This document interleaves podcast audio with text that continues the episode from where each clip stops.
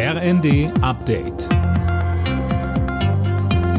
Stündlich neu. Auf den Punkt informiert.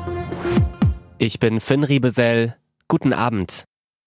Die drei deutschen Atomkraftwerke, die noch am Netz sind, laufen bis Mitte April weiter. Der Bundestag hat heute zugestimmt. Der Atomausstieg in Deutschland wird damit um dreieinhalb Monate verschoben, wegen der Energiekrise. Der Union reicht das noch lange nicht. CDU-Mann Steffen Bilger. Ein Weiterlaufen der Kernkraftwerke bis Mitte April 23 bringt zu wenig. Es bringt zu wenig Versorgungssicherheit, auch mit Blick eben auf den übernächsten Winter. Es bringt zu wenig preisliche Entlastung für Verbraucher und Unternehmen. Und es ist auch zu wenig europäische Solidarität. Das Ganze ist ein zu wenig Gesetzentwurf.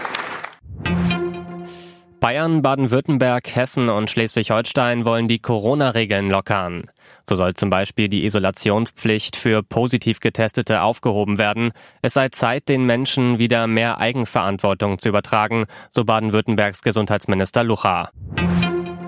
Die ukrainische Armee feiert bei einer Gegenoffensive im Süden des Landes einen wichtigen Erfolg. Neun Monate nach Kriegsbeginn ist das strategisch wichtige Cherson wieder unter ukrainischer Kontrolle, Anne Brauer berichtet. Die russische Armee ist abgezogen, ukrainische Streitkräfte rücken jetzt in die Stadt ein. In den sozialen Netzwerken kursieren Videos, wie Chersons Bewohner die ukrainischen Soldaten feiern.